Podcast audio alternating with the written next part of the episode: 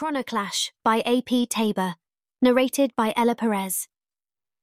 Our city was a futuristic haven with floating ads in the sky promoting the latest virtual reality games and time travel adventures. Everyone was hooked, especially us teenagers. Amongst the hover cars and tall, shimmering buildings, it felt like anything was possible. And for someone like me, who loved to push boundaries, this was paradise. Have you heard about the newly opened underground time travel arcade? I asked Todd one afternoon at our favourite rooftop cafe. Pausing with his fingers over the holographic keyboard, he glanced up. That stuff's risky, Seely. Remember the last VR game you tried? Almost got us kicked out of the park. I chuckled, remembering the small chaos I'd caused. That was different, I protested. This is time travel, Todd. Real or not, think about walking with dinosaurs. Todd shook his head.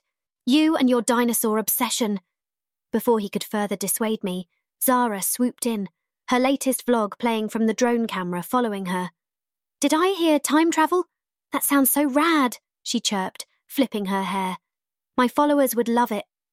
Kai, the quiet one, came up to us holding a book. Actually, experiencing history firsthand could be enlightening, he mused. Seeing them somewhat interested, I leaned in, my excitement bubbling over. So, are we doing this? Zara's eyes sparkled, already thinking of the views she'd get. Kai nodded, probably dreaming of the ancient world, while Todd sighed in resignation. All right, Seely, lead the way to your new adventure. Grinning, I linked arms with them.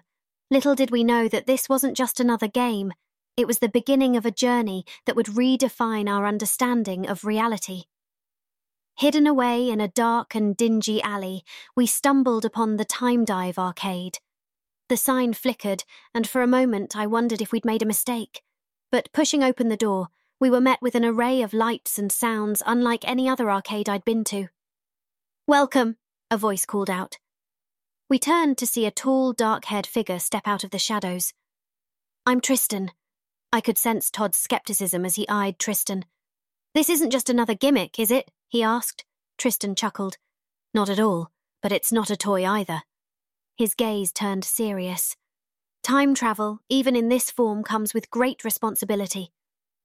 Zara, her camera drone hovering, whispered, He's kinda mysterious, huh? Kai, being the curious one, asked, How does it all work? Tristan motioned us to a seating area where multiple VR headsets lay. These aren't your typical headsets, he began. They connect you to real timelines. Think of them as a window to the past. As he explained the do's and don'ts, I found myself hanging on to every word. Stay on the holographic path, Tristan emphasized, and remember, you're only observers. The past is sacred.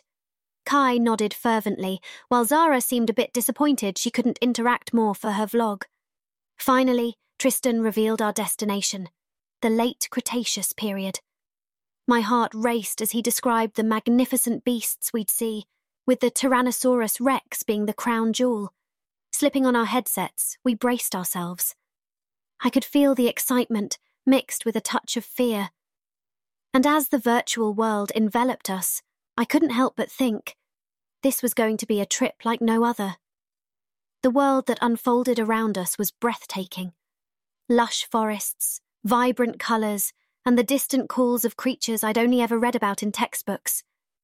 It felt like walking through a dream. I remember thinking, this is what pure, unspoiled earth looked like. Off to my right, I noticed Zara, completely entranced by a cluster of prehistoric butterflies.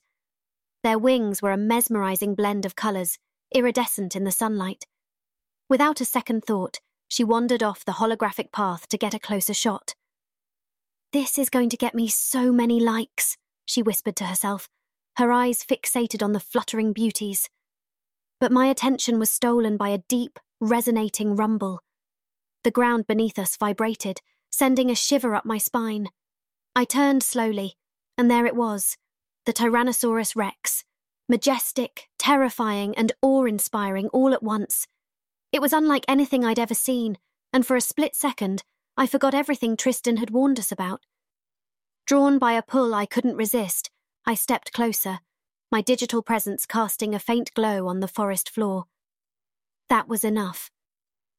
The T Rex, sensing an anomaly in its environment, changed direction and began moving straight toward me. Panic everywhere. Seely, I heard Todd shout, his voice laced with fear. As the massive creature closed in, Todd lunged towards me, desperately trying to pull me out of harm's way. In the chaos that followed, his arm flailed, making contact with a nest hidden in the underbrush. Dinosaur eggs, delicate and vulnerable, rolled out, some cracking upon impact. The atmosphere got heavy with tension. We did the impossible. The past was altered by our careless actions. The weight of our actions settled heavily on all of us as we realised the undeniable ripple effect we had just initiated. When the digital haze of our return lifted, the first thing I noticed was the skyline. Buildings that once stood tall now leaned at odd angles, and unfamiliar structures sprouted from places I'd known by heart. The city buzzed with a strange energy, an altered vibrancy. Being the tech savvy person he was, Todd instinctively reached for his personal device, but it was nowhere to be found. Where's my Moby pad? he asked, a hint of panic edging his voice. I remembered him working on that device for months, pouring all his ingenuity into it. Now it seemed like it never existed. Zara, with a confidence I'd always admired, tried accessing her social feeds, but her profile, her videos, the thousands of followers, gone. It was as if her influence had been erased from the digital realm altogether. Kai, looking worried, took out his ever present history book. Flipping through its pages, he muttered, It's all wrong. The events, the timelines, the pictures, everything seemed foreign, but the most jarring discovery awaited us at the city's central museum. An exhibit, prominently placed, showcased the rise of a new species descendants of the dinosaurs whose lives we had inadvertently altered. They had evolved, adapted, and eventually became the dominant species. Human progression took a different trajectory, one where we weren't at the pinnacle. The reality of our actions, the depth of the repercussions, hit us hard. We'd set forth a chain reaction, an alternate reality, and in doing so, the world as we knew it had been reshaped. With our world in disarray and a sense of loss hanging over us, we knew we had to find Tristan. The Time Dive arcade, once a gateway to adventure, now held the potential to be our salvation. Pushing open its door, we found the mysterious operator waiting, an almost expectant look on his face. We need to fix this, I pleaded, voice shaking. Tristan sighed. I had alerted you to the significance of honouring the past. We didn't understand. Not truly, Kai said, his grip on the altered history book tightening.